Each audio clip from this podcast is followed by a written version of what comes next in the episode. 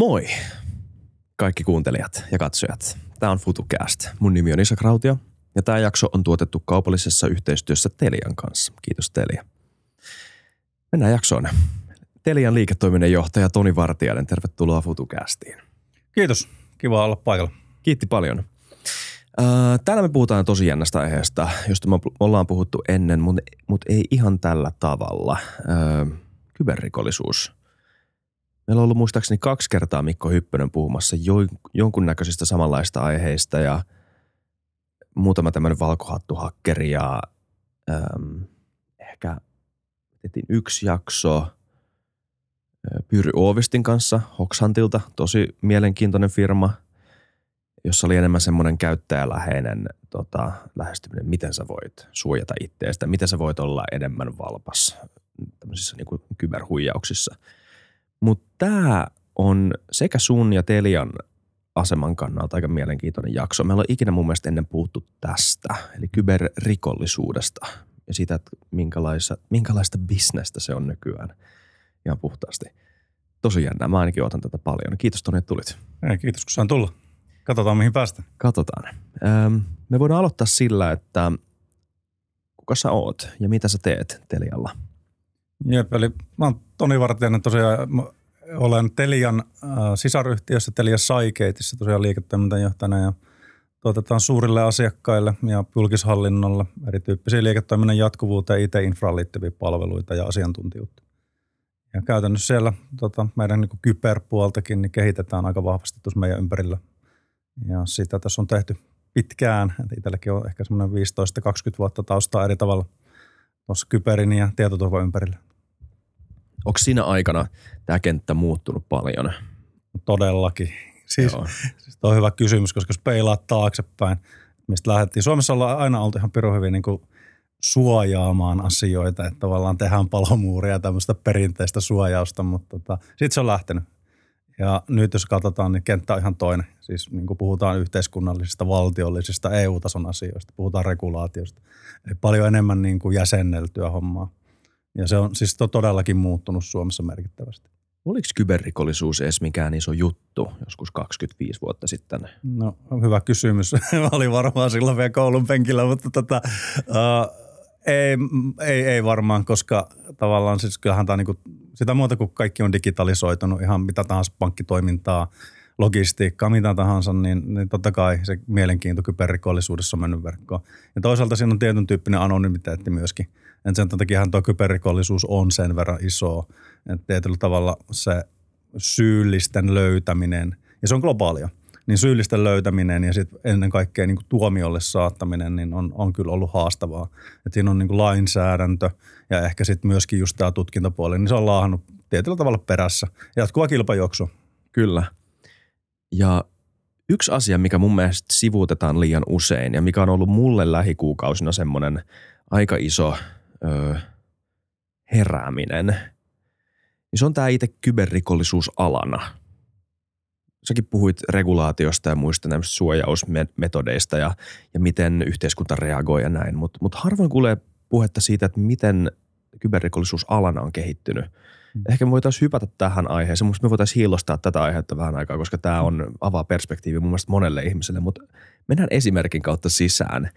Mikä on Colonial Pipelinein keissi? No joo, hyvä, jos mennään, mennään keissin kautta. Se ehkä avaa niin kuin tiettyjä juttuja, mutta tuohon mitä aiemmin sanoit tuosta niin kyberrikollisuudesta, miten se on kehittynyt ja, ja tavallaan mitä siitä on tapahtunut, niin käytännössä niin kuin, no totta kai silloin motivaationa raha. Mä ainakin itse mietin asioita aika pitkälle aina sen motivaation kautta, että mm. miksi joku tekee jotain. No okei, siellä on niin ehkä helppoja taaloja saatavana, saatavana sillä puolella ja sitten kiinni jäämisen riski on, on pientä. Mutta eh, ehkä jos miettii niin tätä Colonial Pipelinea esimerkkinä, niin, niin tota, siellähän käytännössä, mitä siellä tapahtui, niin, niin tota, eri tämmöinen kryptolokkeri tyyppinen tai, tai tehtiin tietomurto, jossa tietomurron yhteydessä sitten kryptolokkeri ujutettiin, ujutettiin tota yrityksen verkkoon. Ja nyt jos joku ei tiedä, mikä on kryptolokkeri? No käytännössä tällainen haitallinen sovellus, joka käytännössä sitten salaa koneita, tietokoneita, siis ihan perus IT-laitteita. Pääsääntöisesti ehkä tuossakin tapauksessa, en tiedä tarkkaan, mutta oletan, että siellä oli Windows-työasemia, Windows-palvelimia. Niin käytännössä salaa ja tekee niistä niin käyttökelvottomia. Mm. Ja, ja tota, Joo, ja taustalla sitten tietysti se, että okei, sieltä vietiin dataa, mutta samalla yytettiin haittaohjelma sinne, joka kryptasi salas asioita ja teki siitä käytännössä heidän IT-stään toimintakelvottoman. Jossain on analysoitu, että se oli kohdennettu heidän laskutukseen. No isoin impakti oli sinne laskutuspuolelle, eli käytännössä mitä tapahtui, niin Colonial Pipelinein IT-järjestelmät meni sen verran solmuun, että siellä ei pystytty laskuttamaan asiakkaita – ja jos katsoo ylipäätään niin iso teollisuuden alan yritys tietysti toimittaa jakeluketjuihin polttoainetta tai niin kuin öljyalusteita ja vastaa koko niin kuin oikeastaan Yhdysvaltojen polttoaineen jakelusta aika merkittävä rooli. Jos katsoo niin kuin näidenkin niin kuin jatkuvuuden tai, tai huoltovarmuuskriittisyyden kannalta, niin, niin tota, merkittävä juttu. Mutta tosiaan hyvä esimerkki myös sitä kautta, että – että tavallaan puhuin tuosta ITstä, niin IT on meille peri, perinteisesti sitä niin toimisto ITtä, mitä me tehdään. Eli kaikki tosiaan meidän normityöasemat, millä lähetetään sähköpostia ja käytetään meidän niin yritysjärjestelmiä. Siellä pyörii laskutusta ja, ja jotain niin reskontraa, palkanlaskentaa ja niin edelleen. Mutta sitten taas niin tällainen teollisuusyritys, niin heillä on tietysti tämä niin operational technology-puoli, eli niin kuin tuotantoverkkopuoli. Mm, tehtaiden jolla, laitteet. No, tehtaiden laitteet kyllä tässä tapauksessa kaikki ne pumput ja kaasuputket ja niihin liittyvät systeemit, millä he niin kuin jakelee sitä tavaraa sitten siellä ja ohjaa sitä niissä putkistoissa ja niin edelleen. Ja, ja tässäkin oli hyvä, että se vaikutus välillisesti kohdistui myöskin sitten sinne niin kuin käytännössä siihen toi, ydintoimintaan, eli sinne niin kuin tuotantoverkkojen ja tuotantolaitteiden puolelle – ja, ja sekin ehkä johtui sitten taas sitä kautta, että tota, kun lamautettiin itse, niin ei pysty laskuttamaan. Okei, polttoainejakelu edelleen jatkuu. No mitä tapahtuu? Tulee ihan valtavia tappioita, koska ei voida laskuttaa asiakkaita. Polttoainetta virtaa putkissa mutta, ja tavaraa menee, mutta ja niistä tietysti ostolaskut niin kuin jyllää, mutta, mutta niin kuin loppukäyttäjiltä tai, tai niin kuin muilta ei pystytä laskuttaa mitään. Ja mm. Sitten he teki päätöksen, että he sulki, sulki sitten tavallaan koko sen jakeluinfran ja sitten niin kuin Amerikka meinasi luisua kaaukseen sen takia, että polttoainetta ei saanut enää pumppuasemilta ja polttoainejonot oli ihan infernaaliset ja, ja niin edelleen. Joo, tässä lukee, mä en ole ihan varma mikä FM CSA, Federal Motor Carrier Safety Administration, joku tämmöinen rekkayhdistys.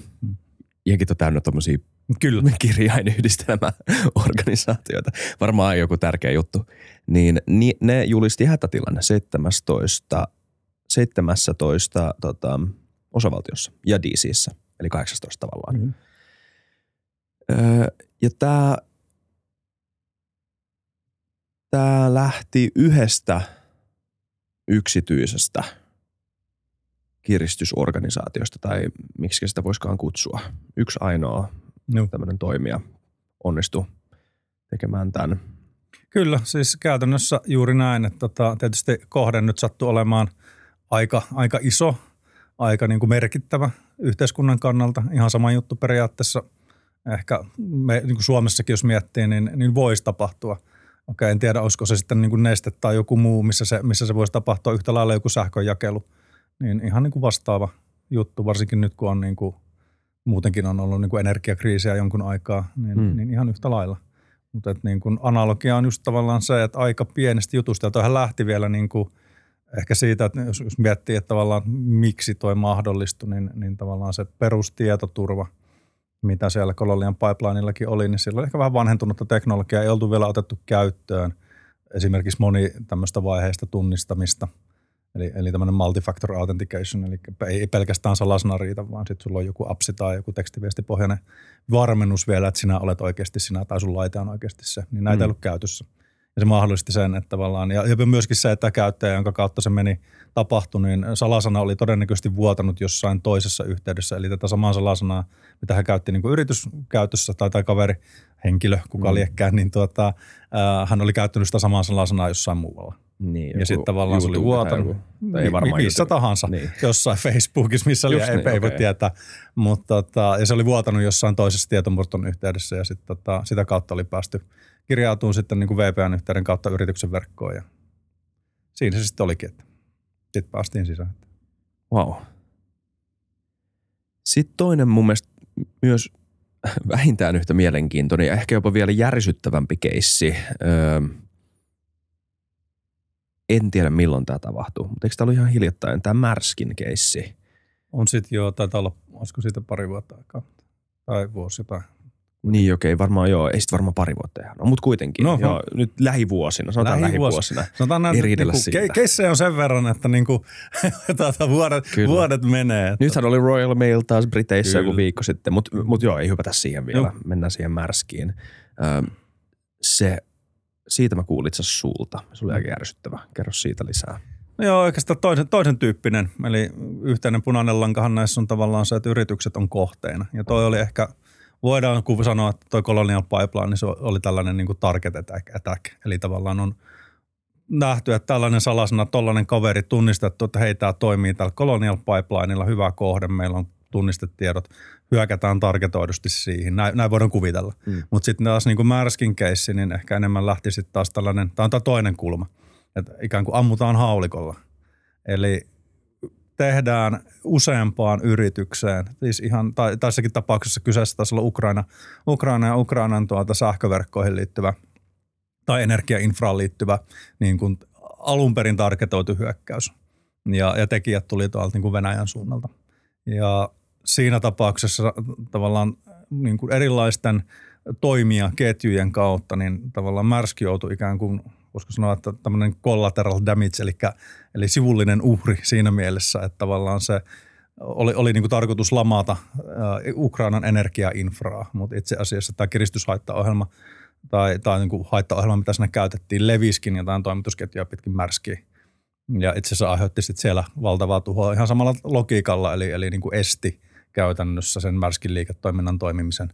Eli jos ajatellaan iso logistiikkafirma tekee, tekee erilaisia juttuja, niin – niin tota, tavallaan jos logistiikkajärjestelmät, se IT, digitaali, digitaalinen IT-infra, millä tavallaan koko sitä fliittiä ohjataan, mm. jos se on nurin, niin, niin luonnollisesti liiketoiminta lamautuu. Ei Kyllä. tiedetä, missä laivat on tai muut, minne ne menee. Mä ymmärrän tuon analogian siitä, että ammutaan haulikolla, koska tietenkin mä voin kuvitella, että kohdennetaan hyökkäys monen eri paikkaan, mutta miten tämä ohjelma voi levitä vahingossa? Mitä se tarkoittaa? Käytännössä – jos ne ohjelmat, riippuu mitä on rakennettu, haittaohjelmat, mutta aika moni, moni pyrkii, niin kun, kun se pääsee jollekin kohdekoneelle, niin se pyrkii skannaa sitten tietysti verkkoja, verkkoja ja muita laitteita ja löytää niistä tiettyjä haavoittuvuuksia, jos ei ole päivitetty laitteita ja sitten levittäytyä sitä kautta. Eli, eli kun tavallaan haittaohjelma pääsee sisälle, niin jonnekin yhteen laitteeseen, johonkin vaikka suljettuun verkkoon, niin yleensä siellä on sellainen mekanismi taustalla, että se pyrkii levittämään itse itseään – Eli se mm. lähtee hakemaan niin kuin haavoittuvuuksia sieltä verkosta halaitteesta ja mistä se löytää niitä, niin se pyrkii sitten ujuttaa. Eli lähettää niin kuin omaa ikään kuin payloadiaan sinne ja siitä laitteesta tulee saastunut ja se laite alkaa toimimaan samalla tavalla.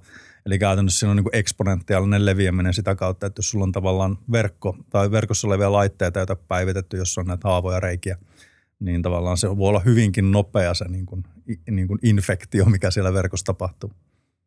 Okei siis epidemiologiassa puhutaan R0, eli siis kuinka leviävä tauti on, niin onko tämä tämmöinen looginen ajattelutapa mitenkään tämmöisissä Joo, niin siis kyber... sama analogia periaatteessa. Okay, eli, eli samalla logiikalle tietyllä tavalla rakennettu. Ja sitten tässä tulee niin kuin, ehkä tämä niin Ukrainan märsk-tilanne ja haulikolla ampuminen on se, että niin kuin monestihan isot globaalit firmat, heillä on paljon alihankkijoita, paljon kumppaneita. He on yhdistellyt verkkojaan, infrojaan, että saadaan niin kuin vaikka jotain lähetteitä tai mitä tahansa dataa liikkumaan välillä – ja sitten tavallaan nämä yhteyspisteet, millä niin kuin eri toimijat, eri firmat on kiinni toisiinsa, kun ne tekee bisnestä, niin nämähän on niin kuin haavoittuva kohde, että tavallaan yhteen organisaatio osunut isku, se voi pahimmassa tapauksessa levitä juuri näitä niin kuin yhdyskäytäviä pitkin sinne niin kuin toiseen organisaatioon ja siitä taas toiseen. Ja tavallaan että, että niin kuin se, että jos se osuu yhteen organisaatioon, niin se ei tarkoita pelkästään sitä, että vain sinä olet niin kuin organisaationa vaarassa, mm. vaan kaikki sun kumppanit voi olla yhtä lailla. Riippuen tietysti, miten se tietoturva ja miten verkot on segmentoitu ja miten kaikkea niin kuin teknistä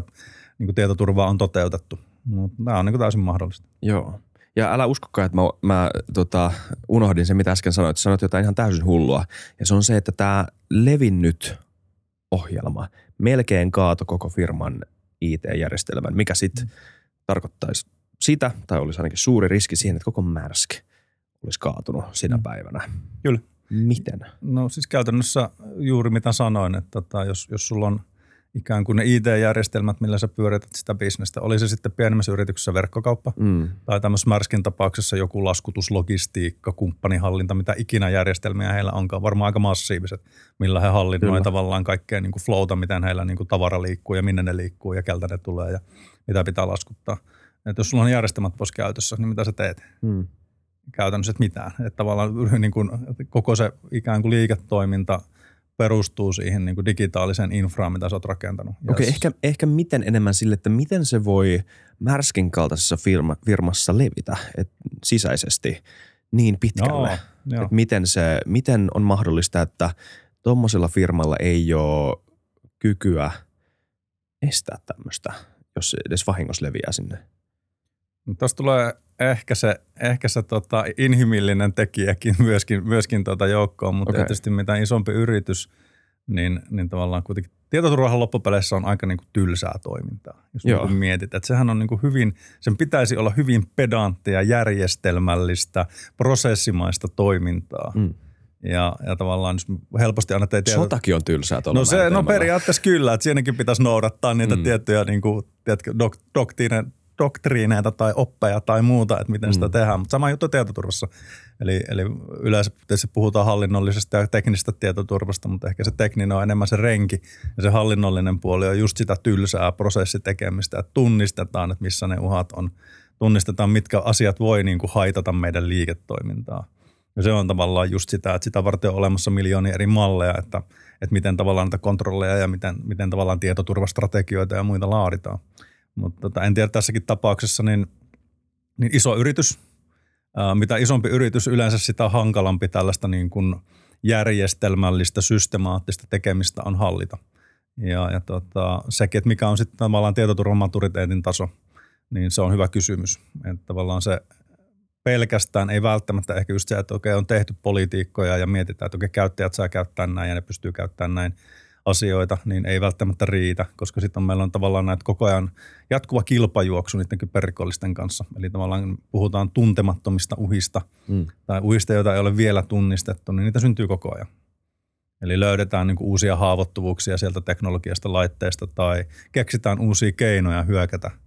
Ja, ja tavallaan ikään kuin se on niin jatkuva kilpajuoksu. Vähän, vähän ikään kuin se puolustuspuoli tulee pikkusen koko ajan jäljessä. Mm ja tavallaan niin kuin innovoidaan sitten taas toisella puolella uusia hyökkäysjuttuja. Niin tässäkin voi olla hyvin se, että niin löydetty joku uusi reikä, mitä ei vielä tunnistettu ja, ja tavallaan sitä kautta päästy sitten sisälle ja, ja tota, levinnyt. Mutta en, kun todellakin niin sanoin, niin yleensä tässä on, tässä on se vielä se haastava puoli, mihin varmaan kohta päästään, Kyllä. että jos tavallaan että niin kuin näistä niin kuin teknisistä yksityiskohdista yleensä ei halutakaan niin kuin kertoa julkisuuteen. Et siinä mm. on se kolikon toinen puoli, että – että miten paljon olet valmis kertomaan tavallaan omista puolustusmekanismista viholliselle. Just niin, kertomaan missä hansat on. Kyllä, Joo. juuri näin. Eli tavallaan tämä on se ehkä se, myöskin se tietynlainen haaste noissa niin keisseissä, että vain harvat ihmiset oikeasti tietää, mitä, mitä eksaktisti sitä tapahtuu. Että kaikkihan perustuu sitten siihen, että mitä on julkisuuteen tuotu.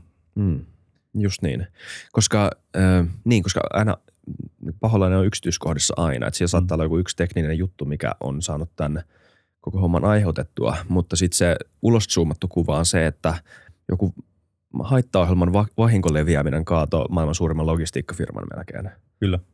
Niin se on, se on vähän crazy. Oo, mutta siis, siis käytännössä näin se on ja tämä on just se, se tuota, myöskin äh, ehkä se niinku eettinen – haastava puoli. että tietysti meillä on, niin kuin, jos, jos miettii tie, niin kuin GDPR-puolta, eli tätä niin kuin tietosuojapuolta EU-tasolla, meillä on erilaisia direktiivejä. Okei, nyt on tullut tätä niin kuin huoltovarmuuskriittisille toimijoille, esimerkiksi EU-tasolla tätä niin kuin NIS, NIS 2-direktiiviä, tämmöisiä.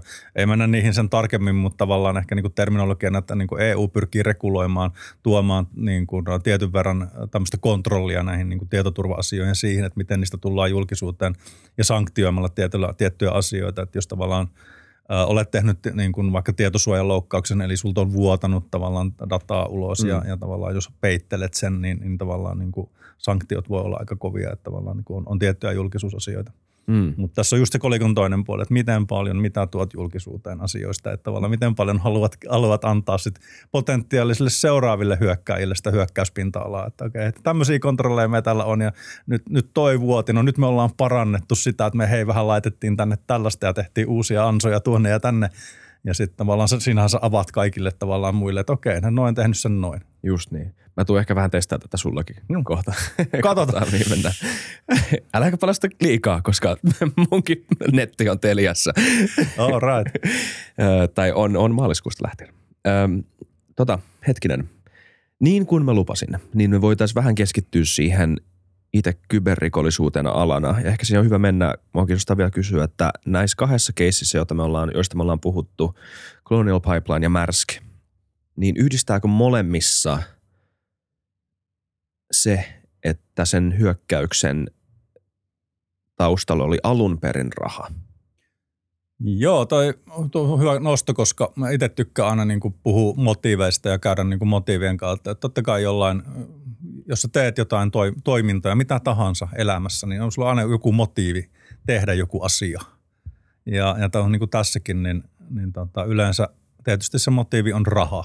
Totta kai nyt tämä niin kuin geopoliittinen tilanne Euroopassa aiheutti sen, että, että se näkyy muuten ihan oikeasti noissa niin tilastoissa, että vaikka miten paljon näitä niin DDoS- tai palveluista hyökkäyksiä tehtiin tai mm. miten paljon tehtiin niin kuin tietojen kalasteluja, niin silloin viime vuoden helmikuussa, kun tavallaan alkoi niin kuin fyysinen rähinä – ja vähän itse asiassa sitä ennenkin jo, niin, tuota, niin kuin selkeästi esimerkiksi Suomeen kohdistuvat, suomalaisiin yrityksiin ja yhteiskuntaan kohdistuvat tietynlaiset niin hyökkäykset, niin ne määrät väheni. Ja sitten mitä taas tapahtui, niin ehkä sitten tapahtui se, että ne, ne toimijat, jotka aiemmin on niin kuin rahan perässä toimineet, eli, eli tehneet bisnestä, niin tietynlaista tuli tällaista niin kuin joko aktivismia, eli tavallaan niin kuin poliittisia vaikutteita, tai sitten ihan suoraan suoraan ehkä niin kuin valtiot saattoi jopa Valtio. maksaa rahaa siitä, että hei tuu meidän puolelle hyökkäämään nyt sitten sinne Ukrainan infraan tai sitten toisinpäin, että tässähän niin kuin Anonymoskin taisi, taisi sitten niin kuin mennä jossain vaiheessa tuonne niin Ukrainan puolelle ja, ja tuota, teki sitten vastaiskuja ja torjujuttuja. Mutta tavallaan se, se näkyy ihan selkeästi. Ja nyt taas näkyy sitten, nyt niin varsinkin tässä kevään aikana, niin hyökkäysmäärät on taas lisääntynyt. Ja siinäkin voi olla monta eri motiivia, mutta mä väitän, että siellä on motiivina raha. Mm. Eli Eli yksi asia, mikä, mitä nyt tuossa aika paljon, niin kuin jos mediassakin googlailee asioita tai selvittelee eri lähteistä, eri foorumeilta, niin, niin tota, tietysti tietynlaisia kauppapakotteita nyt vaikka Venäjää kohtaan ihan selkeästi. Ja, ja tässä on niin kuin se yksi, yksi puoli, että tietysti tämmöinen sotatoimi maksaa ihan älyttömästi rahaa. Sitä rahaa tietysti olisi hyvä saada jostain nyt, että voi myydä kaasua enää tai kukaan ei maksa siitä, mitä on tehty tiettyjä pakotteita – niin tietysti yksi hyvä tapa hankkia rahaa on niin kuin myöskin valtiotasolla, niin on se, että niin kuin valtiollisia hakkeriryhmiä pistetään tekemään erilaisia kyberrikoksia, mistä pystytään niin kuin tekemään vaikka kiristyshaittaohjelmilla rahaa. Mm. Ja tästä on hyvä esimerkki, mistä on niin kuin ihan todistusaineisto olemassa myöskin niin kuin julkisestikin saatavilla, niin on tuo Pohjois-Korea. Eli hän on niin kuin jo useampana vuotena rahoittanut heidän niin kuin bruttokansantuotteestaan noin 10 prosenttia, 15 prosenttia sillä välillä – ihan puhtaasti kyberrikollisuudella. Eli esimerkiksi heidän ydinohjelmaa tai, tai näitä aseohjelmia, niin he rahoittaa puhtaasti tuota, kiristämällä. kiristämällä ja sitä kautta saamalla rahaa. Ja siis kiristämällä pk-yrityksiä tai jotain tai siis isojakin. Glo- globaalisti ihan kaikkia. Mm. Eli tiettyjä niin hakkeriryhmittymiä ryhmit, niin ryhmittymiä on ihan selkeästi tunnistettu, että niillä on niin kuin valtiollinen taustapiru siellä takana. Mm. Mutta tämä on niin kuin yksi, eli, eli niin kuin raha on aika iso motiivi. Totta kai, jos katsoo, aiemmin puhuttiin siitä, että niin kuin, okei, mitä tapahtui joku 20 vuotta sitten, 25 vuotta sitten, ehkä 15 vuotta sitten, niin silloin oli ihan paljon tällaista, niin kuin, silloin kivasti puhuttiin näistä script-kideistä, eli, tota, eli oli hauskaa tehdä tavallaan sellaisia kyber, voisiko sanoa tässä nykymittakaavassa kyberrikoksiin, mutta enemmän, mutta en, joo, se oli enemmän semmoista show-offia joo. ja hei kattokaa, metsi pystyy tekemään tällaista, niin. että, että tota, vähän tehdä haittaa jollekin firmalle tai jos oli vähän, vähän telia, tai telia tai joku muu operaattori kenkutti, niin, tota, niin, niin tota, voitiin tehdä vähän tällaista mm. ja helposti saatiin netistä jotain valmiita ohjelmapätkiä ja niillä. Mutta se oli enemmän tämmöistä niin kuin ikään kuin kiusantekoa. Joo. Ja se on ehkä nyt vähentynyt. Niin kuin, tästä on tullut tosi ammattimaista Joo. Niin kyberrikollisuudesta. Ja kertoo sitä, että se niin kuin, uh, no esimerkiksi niin kuin Pohjois-Korean tapauksessa, niin aiemmin, olisiko sulla 2021, niin arvioitiin, että noin 2 miljardia, reilu 2 miljardia dollaria niin kuin Pohjois-Korea teki kyberrikollisuudella. Ja viime vuodella arvioitiin, että se oli noin niin kuin – 1,4-1,5 miljardin luokkaa, mitä he teki. Nämä on niin sellaisia niin todennettuja keissejä. Ja totta kai se voi olla ihan mitä vaan muuta, mutta niin kuin puhutaan miljardiluokista. Että se mm. business on oikeasti, voisi sanoa, tumman harmaalla alueella ja sitten se on niin kuin, puhutaan miljardiluokan bisneksestä. Se on oikeasti aika hurjaa. Kyllä. Joo, mä oon nähnyt kuviin tämmöisistä nuorista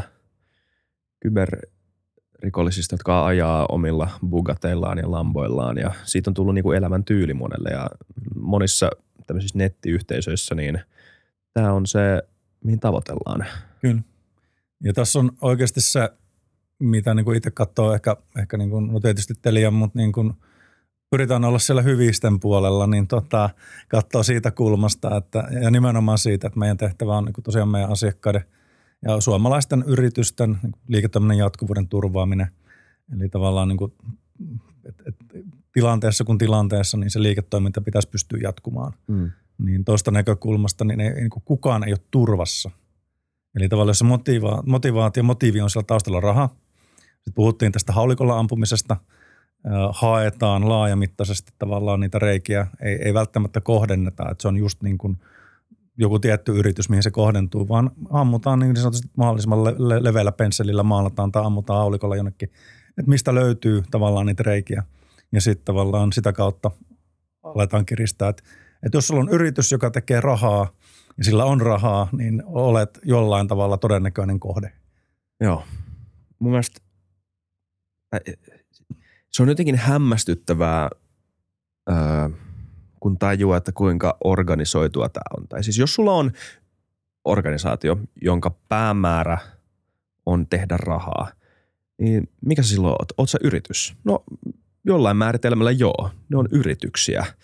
Ja jos sä haluat pyörittää yritystä ja kasvattaa sitä, niin sun kannattaa seuraa tiettyjä lainalaisuuksia, jotka myös ihan niin kuin puhtaassakin bisneksessä on näyttänyt toimivan. Hmm. Ne on ihan universaaleja. Sama onko tämä niin kuin OK-bisnestä tai harmaata tai mustaa bisnestä. Hmm.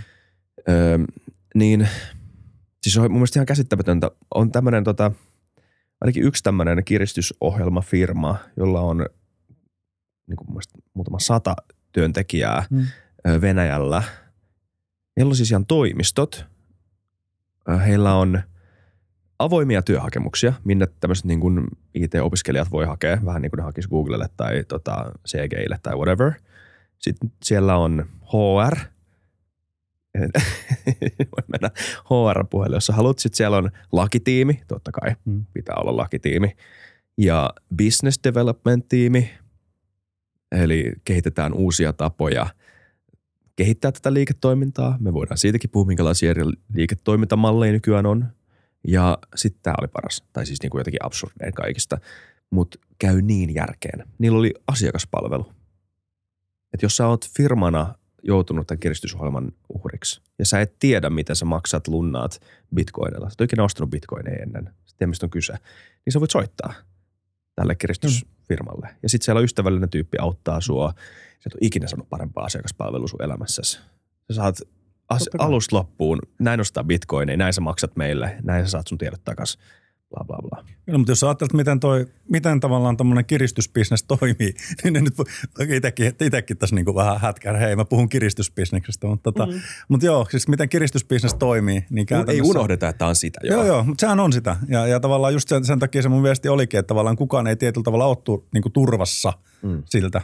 Että totta kai voidaan niin tehdä juttuja, mennään niihin myöhemmin, mutta, tota, mutta tohon, tohon, niin ilman muuta. Että sähän oot niin kuin – sä et ole enää bisneksessä mukana, jos sä ryssit tavallaan sen sun mainees. Jep. Eli kun sä kiristät jotain, niin sen perustuu siihen, että tota, okei, okay, me ollaan vaikka, kryp, no otetaan nyt se Colonial Pipeline, jos siellä on kryptattu, kryptattu tie, no, niin kuin työasemat, iso yritys, mm. siis valtavasti tuhansia ty, niin kuin palvelimia, työasemia. Ja ne tavallaan, mitkä sun vaihtoehdot? Vaihtoehdot on se, että äh, sulla on IT-kumppaneita, sä palautat – käytännössä niin kuin palautat tai vaippaat kaikki ne työasemat ja rakennat ne uudelleen ja palvelimet.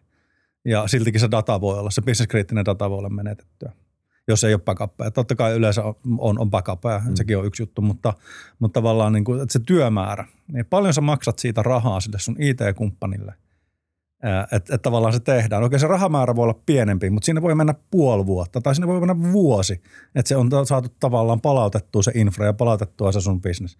Tai jos sä maksat sille kiristäjälle sen, mitä se pyytää siitä rahaa ja se saat sen huomenna takaisin. Mm. jolloin tavallaan se Tämä on niin kuin tavallaan ihan perus bisnesmatikkaa, että ja sen, kannattaa tehdä. Ja sen kiristysfirman näkökulmasta sen kannattaa – aina maksun jälkeen antaa tiedot takaisin Kyllä. ja aina vuotaa tota, tiedot, jos ei tule maksua. Ehdottomasti, koska sehän on, sehän on tavallaan siis myöskin mainetteko. Kyllä. Että tavallaan tiedetään, okei, okay, että meidän on hyökännyt tämä firma – ja, ja se on luotettava, se, on, se on luotettava kiristysbisnesyritys. Mutta näin se on, että tämä on tavallaan niin kuin aivan hullu maailma siinä mm. mielessä. Ja tässä tullaan just siihen niin kuin lainsäädännön ja, ja globaalisuuden piiriin, että jos tavallaan ne yritykset, jotka tätä bisnestä tekee sillä niin kuin sanoin tumman harmaalla alueella, mm. niin tavallaan ne toimii sellaisista maista, mistä tietää, että ne ei välttämättä jää kiinni. Tai että vaikka ne tunnistettaisikin, niin tavallaan se, se niin kuin kyseisen main lainsäädäntö tai intressit ei ole sellaisia, että välttämättä otettaisiin niitä kiinni. Mm. Ja sen takia kyllähän niitä tulee ehkä, no ehkä tämä on niin vähän polarisoitunut, mutta aika paljon Itä-Eurooppaa, tietty, tietyt Aasian maat ja sitten siellä on tietysti tämä vielä valtiollinen aspekti takana. Mutta maineeseen se perustuu. Että sä oot hyvä maineinen kiristysfirma, niin sä teet hyvää bisnestä. Mm. Että sun ei kannata tavallaan sitä asiakaskokemusta ryssiä siinä. Mm. Ja tämä on niinku aivan hullu, absurdi tilanne, mutta t- tällainen tilanne meillä on tällä hetkellä niinku globaalisti olemassa. Kyllä, joo. Toi on, joo, on edelleen vaikea puraskella sitä, mutta siis se, on, mm. se, se, se käy niin järkeen. Siis tämä on mun tuli mieleen analogia tuosta, just tuosta rahasta motivaattorina, joka tekee sitä tavallaan vaarallisemman, koska nimenomaan ammutaan haulikolla. Se on täysin epäideologista, mm. eli se on täysin ennalta arvaamatonta jollain tavalla, että miten se hyökkäys tapahtuu tai kuka, kehen se kohdistuu. Se on täysin agnostista tämän kaiken suhteen. Se on vaan ihan sama. Sulla on rahaa, niin joo. Mm. Ja aika monella on rahaa. Öm, kun taas sitten toisaalta mm, se tekee siitä jollain tavalla, jollain toisella tavalla paljon ennalta arvattavan. Esimerkiksi mä kuulin tämmöisen analogian, että joku FBI, FBI-tyyppi oli kai sanonut, tai en muista mistä, mutta joku tämmöinen niin kuin poliisityyppinen hahmo, etsivä hahmo oli sanonut, että, että jos hän tulee kidnappatuksi, niin paljon mieluummin jossain Kolumbiassa kuin Jenkeissä tai Euroopassa. Mm. Koska jos hänet kidnapataan Kolumbiassa, niin ne todennäköisesti haluaa rahaa. Mm. Ja se on niin kuin helppo hoitaa. Ei niitä kiinnosta minä millään muulla tavalla kuin se, että mä oon niille tapa tienata muutama sata tuhat, ehkä joku miljoona ehkä, Kyllä. kuka se on. Kun taas jos mut kidnapataan Suomessa, mm. niin mä en mistä syystä mut kidnapataan Suomessa? Se on se kysymys. Kyllä. Ja se tekee sitten paljon pelottavampaa. Joo, tuossa on se sama analogia, mitä itse sanoin, että tavallaan pitää, täytyy niinku ymmärtää ne motiivit siellä taustalla. Mm, ja just niin. Toihan nyt, mistä ollaan puhuttu, niin ollaan puhuttu tavallaan niin kuin tästä ehkä niin kuin rahamotiivitaustalla. Ja sitten tietysti onhan, onhan niin kuin ihan fakta, että, että niin kuin jos katsoo yhteiskunnallisesti nyt sitten taas tätä niin kuin vaikka Suomea yhteiskuntana, niin meillä on niin kuin tietystä, tiettyä kriittistä infraa olemassa. Eli oli se sitten niin kuin kommunikaatiota, oli se sitten niin kuin veden tai ruoan tai sähköjakelua – kaikki tällaiset niin kuin hyvin niin kuin perushygienia-asiat, mitkä vaatii sen, että meidän yhteiskunta toimii. Mm. Niin nehän on tietyllä tavalla sitä. Pankkiliikenne on hyvä esimerkki myöskin. Sekin on globaalia, mutta että hyvin kriittistä infraa. Ja niihin voi olla siis taas sitten eri motiivit. Että jos mietitään, ne on kohdennettuja todennäköisesti silloin, ja niissä voi olla just niin kuin valtiolliset tai jotkut muut motiivit taustalla, että jos niihin kohdistuu hyökkäyksiä. Ja ne on ehkä sellaisia, mihin ehkä Suomikin niin kuin yhteiskuntana tällä hetkellä valmistautuu ihan mm. selkeästi. Mutta sitten jos katsotaan laajemmin tätä niin kuin yrityskenttää, niin siellä on tosiaan tämä raha, raha ja, ja just ehkä tämä niin kuin sivulli, sivullinen uhri-tyyppinen äh, niin kuin riski olemassa kaikilla meillä, kaikilla yrityksillä Suomessa. Mm. Ja se ilmiselvä kysymys, ja tähän sä viittasit just, että tämä on se vaikea kysymys, johon ei oikein löydy mitään vastausta, mitä voi antaa julkisesti. Mm. Mutta mä kokeilen, kysyn kuitenkin. Jos sä oot yritys ja sä joudut nyt hypoteettisesti, joudut tämmöisen kiristys äm, firman kiristämäksi ja se on vaikka joku iso. Sanotaan, että se on vaikka tämä Lockbit, joka on aika iso tämmöinen tota, kiristysfirma. Niin äm, sä tiedät, että ne on luotettavia heittomerkeissä, eli siis ne tekee mitä ne lupaa, mitä ne sanoo tekevänsä. Ja ne on pöllinyt sulta sun kirjat – ja sitten ne on lukenut eka sun tilinpäätöksen läpi. Ne tietää tasan tarkkaan, kuinka paljon ne voi kiristää sulta. Sä et voi kusettaa niille, että ei mulla ole näitä rahoja. Sulla on ne. Mm. Ne tietää sen. Ää, ja sulla on kaikki sun tiedot, sun elintärkeät tiedot kryptattuina ja sillä firmalla, tai siis Lockbitilla on ne. Mm. Ja sä et halua, että niillä on ne. Sä et halua, että ne vuotaa. Mm. Miten sä, miten pitäisi toimia? Miten kannattaisi toimia? Tämä, tämä on se, tämä on se niin kuin tuhannen taalan kysymys, että tota, tuossa aiemmin niin kuin laaja vastaus ja ehkä en ihan suoraan, suoraan sanoa, että toimin näin, niin. mutta tietty, no vähän riippuu sitten niin datastakin, mutta että tavallaan meillä on niin EU-tasolla tiettyä regulaatiota niin tietosuojaan liittyen, olisikin EDPR-kriittistä dataa tai jotain muuta, ja siellä on ihan selkeät velvoitteet, miten, miten tulee toimia. Ja, ja tota, tietysti sanktioinnit ja muut, mutta että tavallaan se on yleensä sitä, mikä niin kuin aika vahvasti, vahvasti niin kuin kehotetaan tällaiseen niin kuin julkiseen, julkiseen ulostuloon. Ja tietysti mikä on se vaikutus, mutta kyllä loppupeleissä kyse on se yrityksen, ja mä puhun nyt niin kuin yritysnäkökulmasta, niin yrityksen niin kuin maineenhallinnasta. Että tavallaan tuot, tuotko sä asiat itse julkisuuteen, että hei, meillä kävi tällainen juttu. Mm. Ja me ollaan tehty tiettyjä toimia ja, ja niin kuin asian korjaamiseksi ja näin. Ja sitten siinä voi olla, että niin kuin regulaatiotasolla siinä voi olla jotain sanktioita tai on olematta, mutta että tavallaan kuitenkin maineen hallintaa. Miten sä niin kuin käsittelet sen tilanne, kriisinhallinnan osa. Ja, ja toinen aspekti on sitten taas niin kuin se, että, että, että tota, miten paljon sä tuot tietoa siitä niin kuin julkisuuteen. Että niin kuin, hyvä esimerkki, että jos mm. vaikka nyt mulla olisi imaginäärinen firma Toni Oy ja siihen hyökättäisiin ja, ja tota, multa tosiaan tulisi tämmöinen kiristyshaittaohjelma ja sinne lähti hyvin sensitiivistä vaikka jonkinlaista potilastietoa esimerkiksi, mm. niin tuota, se, että niin kun, äh, mitä mä to, miten mä toimisin siinä tilanteessa. Et, et totta kai niin kun oma, oma niin kun näkökulma olisi se, että okei kannalta, niin, niin – Kyllä, jos on sellaista, että se vaikuttaa useaseen niin kuin isoon ihmisjoukkoon ja todennäköisesti niin se tulee niin kuin ennemmin tai myöhemmin julkisuuteen. Niin mikä on nyt tietysti paras tapa, kerronko itse siitä vai odotanko, että joku mm. toimittaja kaivaa sen jostain tai joku muu tota, valveutunut henkilö kaivaa ja tulee ulos. Mutta sitten tavallaan, että millä tasolla sitä kerrotaan. Että kerrotaan, että okei, että mulla oli nyt aukko mun järjestelmissä tuolla. Nyt me vähän ostettiin lisää sinne teknistä tietoturvaa ja pikkusen laitettiin näitä kuntoja ja nyt kaikki on kunnossa – Samalla sä paljastat potentiaalisille seuraaville hyökkäjille sun korttis. Niin. Ja tavallaan, että, että, tällaisen, että tällainen niin kuin suojausinfra mulla on, että niin kuin saa tulla testaan. Ja to, todennäköisesti joku tulee testaan. Mm. Challenge accepted. Eli ei välttämättä niin, kannata tehdä noin. Joo, ei ehkä kannata tehdä noin. Mutta tavallaan se, että niin kuin mun, mun niin kuin näkemys tähän on, ja mietin itsekin niin kuin esimerkiksi meidän yrityksen niin kuin jatkuvuuden hallintaa, niin, niin siinä on aika pitkälle se – niin kuin hygieniataso, että millä tasolla asioista kerrotaan ja millä tasolla niitä tulee ulos. Ja semmoista ehkä universaalia vastausta ei ole. Että riippuu ihan niin kuin yrityksen toimialasta, siitä mitä tehdään, miten kriittistä se on esimerkiksi niin kuin Suomelle tai yhteiskunnalle tai meidän niin kuin turvallisuudelle, sen firman niin jatkuvuudelle. Niin, niin kehottaisin, että jokainen yritys miettii omassa jatkuvuudenhallintasuunnitelmassaan sen, että – jos tällainen kriisi tapahtuu, meihin osuu joku hitti tai tapahtuu jotakin, niin miten me tullaan sillä ulos? Mitä me tehdään sillä? Mitkä on ne eh, lainsäädännölliset velvoitteet esimerkiksi siitä ulostulosta? Niin voisi sanoa, että tämä on niin kuin se mun, mun niin kuin näkemys siihen, että, että se universaali totuutta ei ole, mutta mm. niin kuin jokaisen kyllä tulisi miettiä, varsinkin tässä niin kuin ajanhetkessä, koska niin kuin sanoin, mitä vaan voi tapahtua kelle vaan, niin miettiä se. Ja se on ihan järkevää varautumista. Kyllä. Sä oot kyllä sanonut sen muutaman kerran jo tässä jaksossa, mutta mä kysyn ihan suoraan vaan, että ketkä on nämä tota, öö, kohteet? Ne voi siis olla ihan tavallaan ketä vaan, jotka on olemassa mm. netissä firmana.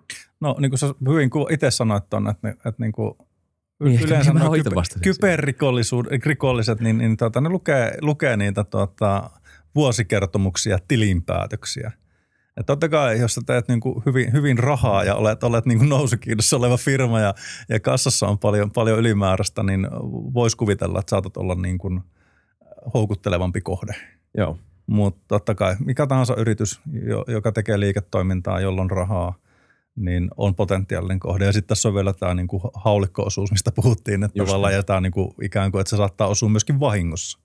Että se on alun perin tarketoitu jonnekin ihan muualle, mutta tavallaan se osuukin sitten meihin. Ja ja näin, niin tota, kyllä tämä niin kuin potentiaalinen kohde voi olla kuka vaan. Joo. Nämä aseanalogiat on ihan mielenkiintoisia. Jos me kuvitellaan, että joku normaali hyökkäys on joko, joko käsiase tai tarkka niin kuin sniperi, ja riippuu, riippuu koko hyvä organisaatio tai tyyppi kyseessä on. Sitten tämä haulikko, vähän sille, että se voi mennä mihin tahansa. Kyllä. Niin onko olemassa mitään semmoista kybermassatuhoasetta olemassa, tai voisiko semmoista havainnollistaa?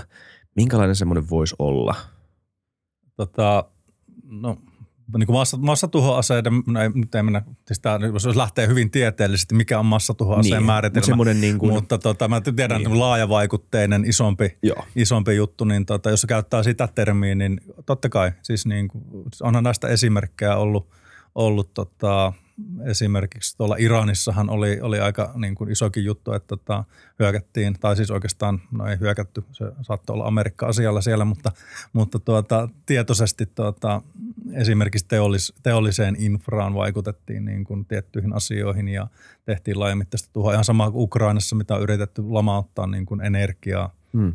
energia, tuota, infraa kohdistamalla tietynlaisia hyökkäyksiä tiettyihin asioihin. Esimerkiksi sinne niin kuin niin kuin tuotanto- tai teollisten verkkojen puolelle. Mutta periaatteessa niin kuin, on niin kuin mielenkiintoinen kysymys, että tavallaan minkä tahansa haittaohjelman tai muuta niin kuin, tavallaan pystyy aseistamaan.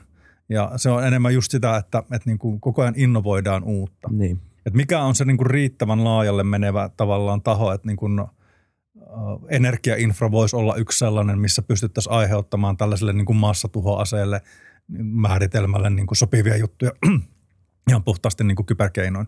Mm. Mutta ei niin kuin, tuohon on hirveän vaikea vastata suoraan, että onko sellaista ja, ja mikä se määritelmä on, mutta mut väitän, että niin kuin, tästä tulee mielenkiintoinen tämä tekoälykeskustelu, että niin kuin, kun kaiken voi tietyllä tavalla kybermaailmassa aseistaa. Ja mun mielestä tuossa oli hyvä esimerkki – tuossa tota, eilen, eilen törmäsin tiettyihin tämmöisen tietoturvayritysten tutkimuksiin, esimerkiksi tuosta chat GPTstä, mikä, mm. mikä luo niin kuin tekoälyn pohjalta aika uskottavaa tekstiä ja aika uskottavia niin kuin artikkeleita, niin, niin tota, se on jo tällä hetkellä ää, valjastettu kyberaseeksi. Ja, Joo, ja tavallaan tämä on niin kuin, no käytännössä, käytännössä tavallaan näitä, niin kuin, näitä tällaista tietojen kalasteluja varten, että tavallaan pystytään luomaan hyvin – hyvin niin kuin kohdennettua, relevanttia äh, niin kuin ikään kuin sisältöä, millä pyritään kalastelemaan sit käyttäjätunnuksia yrityksistä. Ja se pystytään tekemään niin kuin minimum effortilla aika, aika automatisoidusti ja, ja tota, tämähän on niin kuin just se, myöskin se massa, että kun sulla on tällainen työkalu, joka pystyy tuottamaan hyvinkin räätälöityä sisältöä automaattisesti – niin sä pystyt aika ison peiton kattamaan. Mm. Eli tavallaan toki perustuu ehkä siihen, että tehdään, niin kuin kalastellaan tietoja laajalta joukolta. Joo, ne ei väsy. Se ei väsy ja, ja juu, kyllä. Ja sitten tavallaan toihan on, on niin kuin se yksi ehkä tulevaisuuden sellainen pelottavin skenaario, että niin kuin, kun tietyllä tavalla myöskin tässä puolustuspuolella käytetään tekoälyä aika paljon. Mm. Ihan puhtaasti siihen, että kun on niitä tuntemattomia uhkia, niin tavallaan niiden tunnistaminen perustuu – ehkä tämmöisiin vaikka käyttäytymismalleihin, että me tunnetaan vaikka joku verkko. Me tunnetaan nyt vaikka se Telian verkko ja Telian verkossa normaalipäivänä niin kuin asiat menee näin. Mm. Ja sitten kun sinne tulee joku poikkeama, eli tavallaan jatkuvasti tavallaan tekoälyn pohjaisesti tun, tun, niin skannataan meidän omaa verkkoa vaikka ja tunnistetaan, tunnistetaan sieltä poikkeavia ja poikkeamia ja puututaan niihin poikkeamiin. Niin tavallaan mä mietin, että onko meillä skenaario tulevaisuudessa, että tekoäly hyökkää, tekoäly puolustaa – ja tavallaan tästä tulee tällainen niin kuin, ikään kuin, niin kuin teknologian kilpajuoksu. Joo. Se on hyvin, hyvin todennäköinen skenaario, koska tavallaan niin kuin kaikkea voi käyttää uutta teknologiaa hyvässä ja pahassa. Muistatko se vielä, kun netti oli vapaa ja kiva ja siellä ei ollut tämmöistä?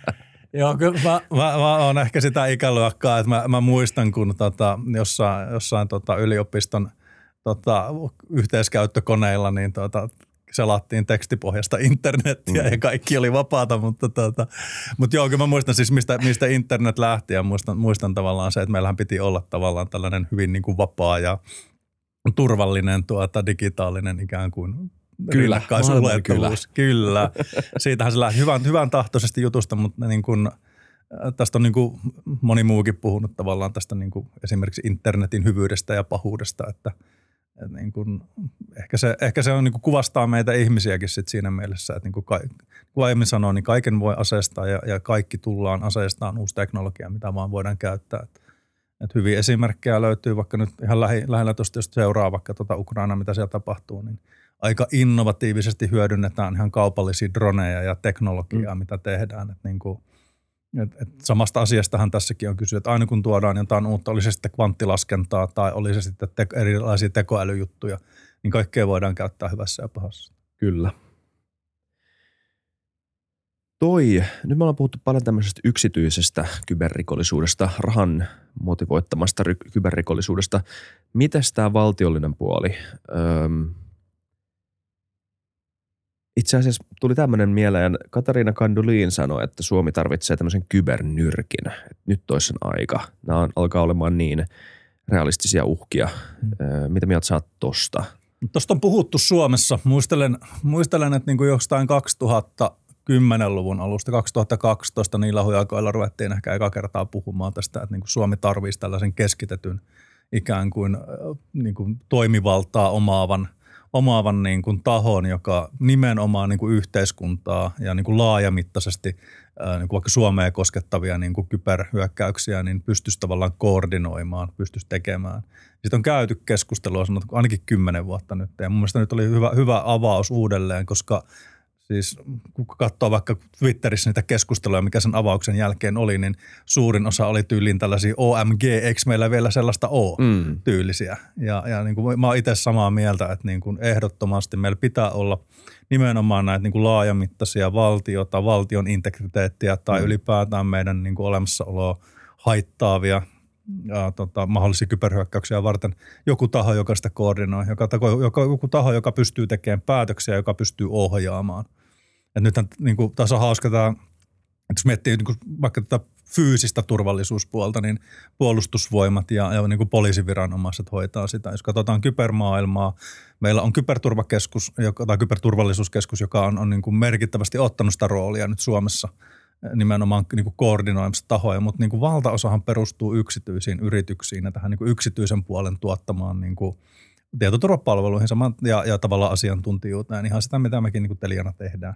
Mutta meitä on niin kuin useita kymmeniä, jos ei satoja Suomessa, jotka sitä tuottaa. Hmm. Ja jos puhutaan niin kuin valtiollista tasosta, että meidän pitää ihan oikeasti meitä uhkaa joku niin kuin merkittävä taso. Oli se sitten niin kuin ihan tällainen sotilaallinen toimi, puhutaan kybersodan käynnistä, niin yksittäisten tahojen – tavallaan se niin kuin koordinointi, niin se on aika, aika vaikea toteuttaa tällä hetkellä. Kyberturvallisuuskeskus tekee sitä, yhteistyö on varsinkin nyt äh, koronan ja sitten niin kuin Ukrainan takia, niin sehän on niin kuin mennyt valovuoden eteenpäin. Siis oikeasti siis se niin kuin yhteistoiminta, tiedon jakaminen, erilaiset työryhmät liittyen huoltovarmuuskriittiseen toimintaan, mitä on niin kuin perustettu, otettu käyttöön, niin, niin kuin ollaan menty valtava määrä eteenpäin. Vielä, hmm. mutta kyse on oikeastaan johtamisesta sitten siinä kybernyrkissäkin.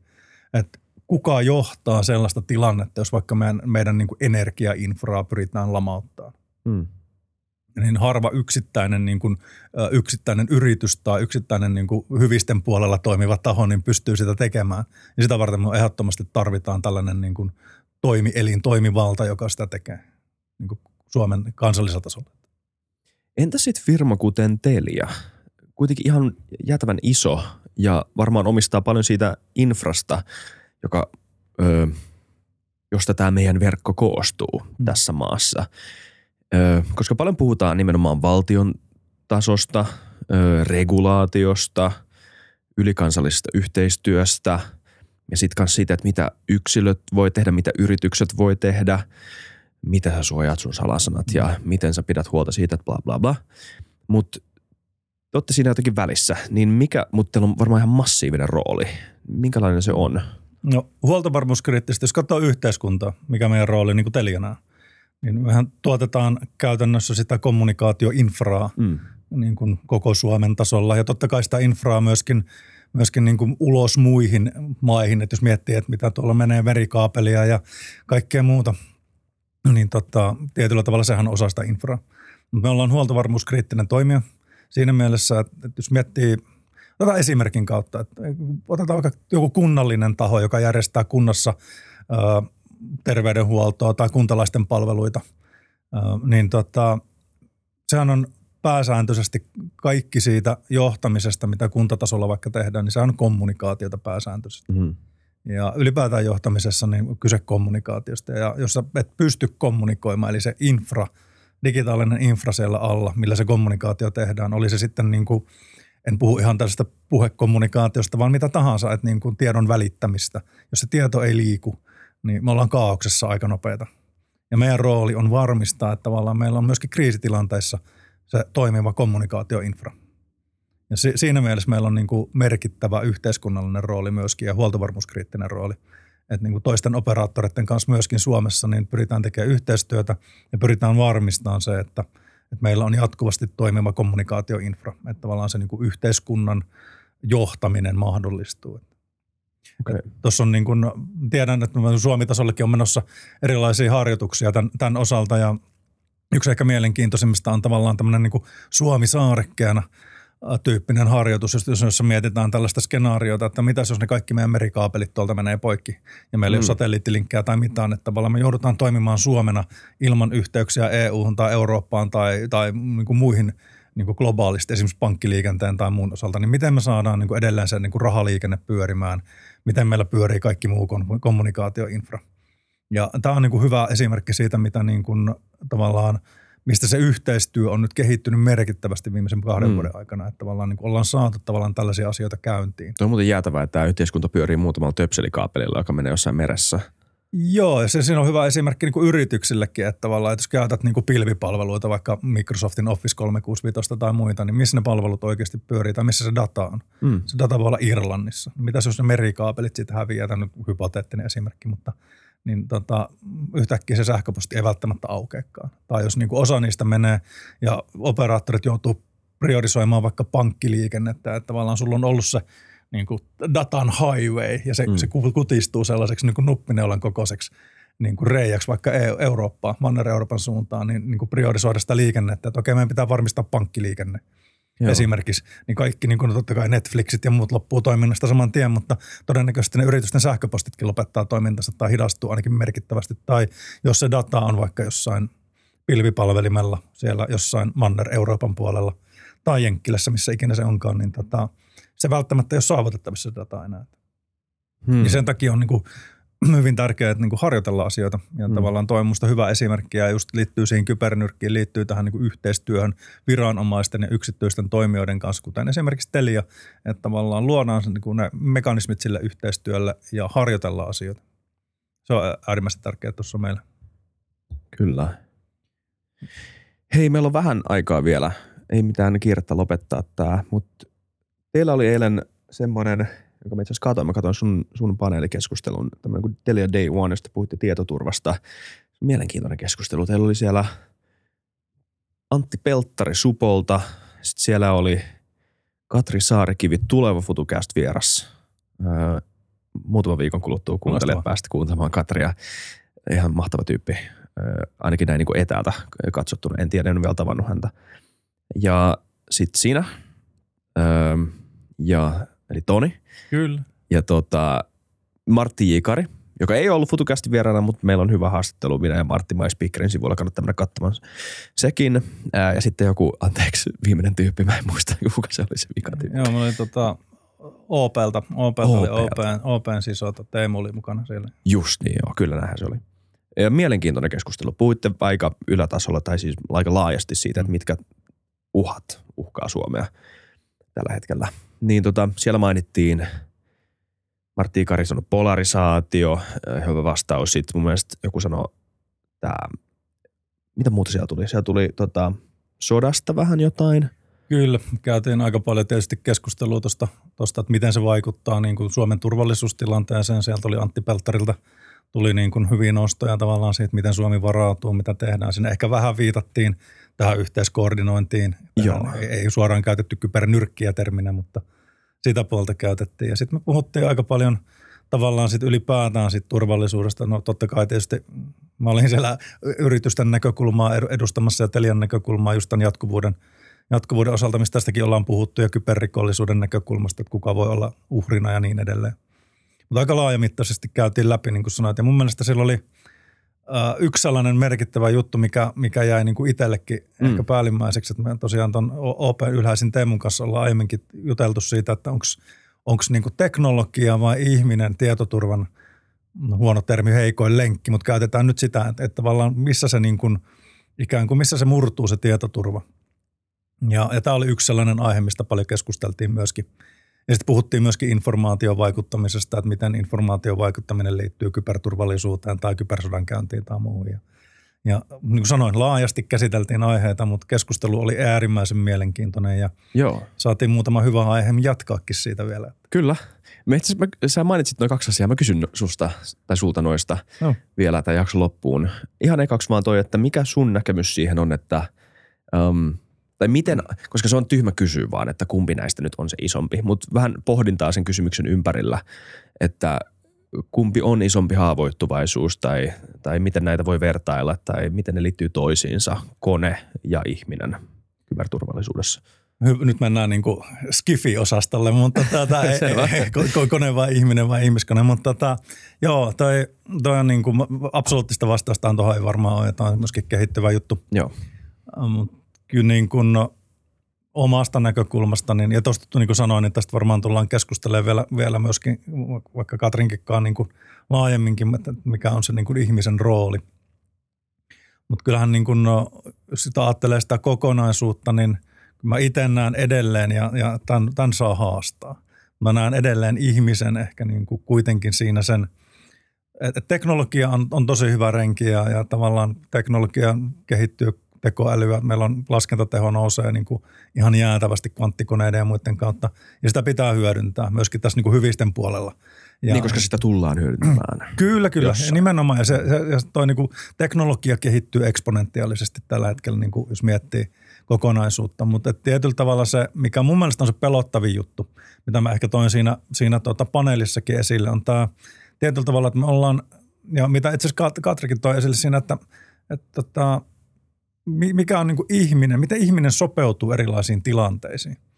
Et mä itse niin ehkä reflektoin tästä niin kuin vuoden kaksi taaksepäin, kun ehkä pandemian jälkeen tiettyjä asioita, sitten alkoi tämä Ukrainan, Ukrainan kriisi viime vuoden puolella, ja Suomessa alkoi tapahtua paljon asioita. Yhtäkkiä kaikki oli kiinnostunut tietoturvasta, kyberturvallisuudesta, kyberrikollisuudesta, ja tavallaan sitten miten se vaikuttaa tähän niin kuin kokonaisuuteen. Ja, ja tavallaan sitten niin kuin sillä oli hirveä impakti. Sillä mm-hmm. oli impakti, niin impakti yrityksiin, mutta siis myöskin yhteiskuntaan. Syntyi tätä yhteistoimintaa, mistä puhuttiin ja muuta. Mutta nyt mä oon ehkä pelottava juttu, että me ollaan tietyllä tavalla adaptoiduttu siihen. Hmm. Että tavallaan se, se on niin kuin joka päivästä, että niin. okei, niin kuin tuolta voi tulla hyökkäys ja, ja tuota, meidän firma voi olla kohta nuri ja, ja tai, tai niin kuin meidän energiainfraa voidaan lamata tai mitä tahansa. Ja, ja tavallaan se – se ei ehkä ole enää, niin kuin, tavallaan ihmismieli on adaptoitunut siihen ja siitä on tullut joka päivästä. Ja sitten siinä mielessä niin kuin mä pelkään, että ihminen on ehkä se heikoin lenkki siinä mielessä, että miten me aivot toimii, miten me käyttäydytään. Että niin kuin mennään kriisiin, tulee jotain juttuja, sähköhinta pomppaa, ensin sitä valitetaan hulluna Twitterissä ja joka paikassa ja avaudutaan, että nyt niin kuin pitää tehdä niitä ja näitä toimenpiteitä. Ja sitten yhtäkkiä ollaan vaan, että no okei, no nyt se energia vaan maksaa noin paljon ja, ja, ja sama tietoturva, se kyberturvallisuus. Joo. Joo, kyllä toi on jännä, koska iso osa, maailmahan on muuttunut, sitä nyt ei käy kiistäminen ja se tulee olemaan muuttunut aika pitkän aikaa Kyllä. todennäköisesti. Ja, mutta en mä tiedä kuinka moni on sisäistänyt sen, että kuinka monelle tämä elämä tuntuu erilaiselta. Koronahan nyt oli ensimmäinen semmoinen niin suuri isku maailmaan, mm. tämmöinen laajamittaisesti. Öö, jollain tavalla – silloin mulla heräsi eka kerta, että nyt, on, nyt on vähän niin kuin eri juttu käsillä. Siis semmoinen niin kuin eka kerta elämässäni. Semmoisia asioita, mitä olen lukenut historiankirjoista, että tämmöinen, että tämä on, tämä on muuttanut maailman suuntaa. Niin nyt tämä, tämä sota on toinen semmoinen. Mutta kuitenkin siitä lukee lehdistä tai sitä näkee videoista ja sitä pitää vähän niin kuin näillä Kahnemanin sy- systeemi kakkosaivoilla koko ajan vakuuttaa itteensä, että asia oikeasti on näin. Koska se ei ole samalla tavalla iholla kuin se on jos asuisi Kiovassa esimerkiksi. Tai... Kyllä, mutta toisaalta sitten niinku, siinä on positiivisia juttuja, että ei niinku, maailma ole pelkästään niinku negatiivista, että me adaptoidutaan. Ei, ei todellakaan, just vaan niin. just miettii tavallaan, että miten meillä on, niinku, no eilen oli hyvä keskustelu, tosiaan viittaan vielä Telia Deivonin ja ennen sitä paneelia, paneelissakin oli keskustelu ja aika monenkin muun kanssa käytiin keskustelu siellä niinku tapahtuman aikana siitä, että tavallaan miten on oma tavallaan tietoisuus ehkä näistä niin kuin kyberriskeistä tai oli se sitten niin kyberrikollisuudesta noussut. Et moni just sanoo sitä, että, että tota, jos sulle tulee joku epäilyttävä sähköposti, niin tavallaan jo huom painosanalla epäilyttävä, mm. niin että sä alat niin kuin epäilemään asioita terveellä tavalla. Mm. Ja se oli ehkä munkin viesti eilen siinä, siinä paneelissa, että tavallaan niin kuin semmoinen terve epäilys on, on niin kuin pitäisi meillä olla kaikilla – et tosiaan me, me, kun liikutaan tuolla internetissä, hyvä paha internetti, mitä Mikko Yppönenkin on monesti niin kuin nostanut, niin, niin tota, sama juttu. Et siellä on ne hyvät puolet ja ne pahat puolet ja, ja tietyllä tavalla meidän niin kuin oma ikään kuin osaaminen ja tavallaan sellainen niin kuin, voisiko sanoa niin kuin digitalisaation hyödyntämisen taito on kasvanut, että me tunnistetaan, että siellä on myöskin niitä pahuksia, me epäillään terveesti asioita mm. ja sitä kautta opitaan – Ja se oppiminenhan tuossa on tapahtunut. Mutta toisaalta sitten se mun, niin kuin, voisiko sanoa, että se mistä mä oon enemmän huolissani on just se, että ollaanko me niin kuin tuuduttauduttu sellaiseen niin kuin liian hyvän olon tunteeseen, että, että okei, me ollaan opittu nyt tarpeeksi, että tunnistetaan kaikki uhat ja ei haksahdeta enää niihin kalastelumeileihin. Tai just niin. Ja toi on kyllä jännä, koska – meidän ihmiskuva, ihmisten ihmiskuva, käsitys toisista ihmisistä, minkälaisia he ovat, niin muodostuu aika pitkälti varmaan myös omakuvan kautta, mm. mutta myös niin kuin lähipiirin kautta. Mm. Ja nyt monen lähipiiri on miljardia ihmisiä, jos me lasketaan internet. Mm. Tai et, et, ja mikä on se intuitio, joka pitäisi poimia siitä, se joku ikään kuin keskiarvo tai ne ihmisen ö, olemisen ja käyttäytymisen eri mahdollisuudet ja potentiaalit, jotka kiteytyy tässä niin kuin massiivisessa mm, tota, vähän niin kuin – paikassa hmm. kuin internet.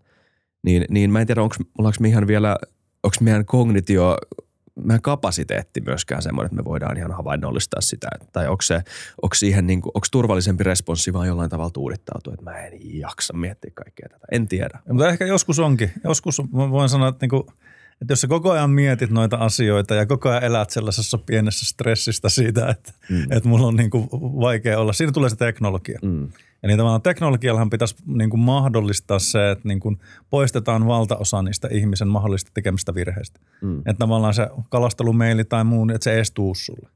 Että siinähän teknologia meitä auttaa ja sit, sitä me hyödynnetään niin kuin, ja se on niin kuin meidänkin tehtävä Telialla, että me pyritään niin kuin, niin kuin tietysti loppukäyttäjiämme, että me ollaan kaikki niin kuin loppuasiakkaita tai, tai yksilöitä käytetään asioita, mutta myöskin yrityksiä vahvasti auttamaan, että tuodaan sitä teknologiaa – riittävästi, että tavallaan se, sun ei tarvitse koko ajan stressata sun elämää sillä, että, että niin kuin nyt näitä kilisee näitä haittaohjelmia, mutta pitää myöskin tiedostaa, että totta kai niin kuin suojauksista aina voidaan tulla läpi ja niin kuin ollaan tässä paljon puhuttu, että, että niin kuin tämä kehitys on niin kuin aika eksponentiaalista, että tavallaan koko ajan tulee uutta, niin tiedostaa se jollain tavalla, mutta ei sitten kenenkään tarvinnut yöunia menettää. Että, niin, joo, joo. Että se, se sen takia on sitä teknologiaa, millä me puolustaudutaan ja niin kuin tavallaan tehdään e- elämästä internetissä siedettävää. Just niin, valmistautuminen ottaa nukkumiseen kanssa. Kyllä, juuri näin, mutta tavallaan siis just tämä, että, että, että tota, onhan tässä niin kuin hyvät ja huonot puolensa, mutta että, että, että tota, en mä ainakaan yöunia niin menetä sen takia, että mä miettisin koko ajan. Vaikka mä terve, te, niin kuin voisiko sanoa, että terve epäilys on ehkä semmoinen termi, mitä tässä on itse tullut käytettyä. Että terveesti ehkä pyrin epäilemään, niin ei se ei kerro sitä, että en mäkään niin kuin voisi haksahtaa johonkin juttuun. Aivan varmasti voin, olen ihminen. Mutta tuota, se, että niin kuin, en mä, siis ei se, se, niin kuin, se ei saa kenenkään vaikuttaa sille, että sä vaan niin kuin miettisit koko ajan sitä ja sun olos olisi turvaton. Just niin. Toni Vartijaten, kiitos paljon vierailusta. Sä oot ollut mahtava vieras. Kiitos, kun sai tulla. Mukava oli keskustella. Joo. Hyvin ajankohtainen aihe, hyvin laaja aihe. Mutta, mutta Tämä meni oikein hyvin. Mm. Mehän saatiin hyvin puhuttua tästä. Kyllä. Kiitti. Kiitos, kiitos paljon. Ja kiitos kaikille teille kuuntelijoille ja katselijoille. Muistakaa tilata kanava, muistakaa arvostella ja muistakaa kommentoida, jos herää ajatuksia. Moi moi.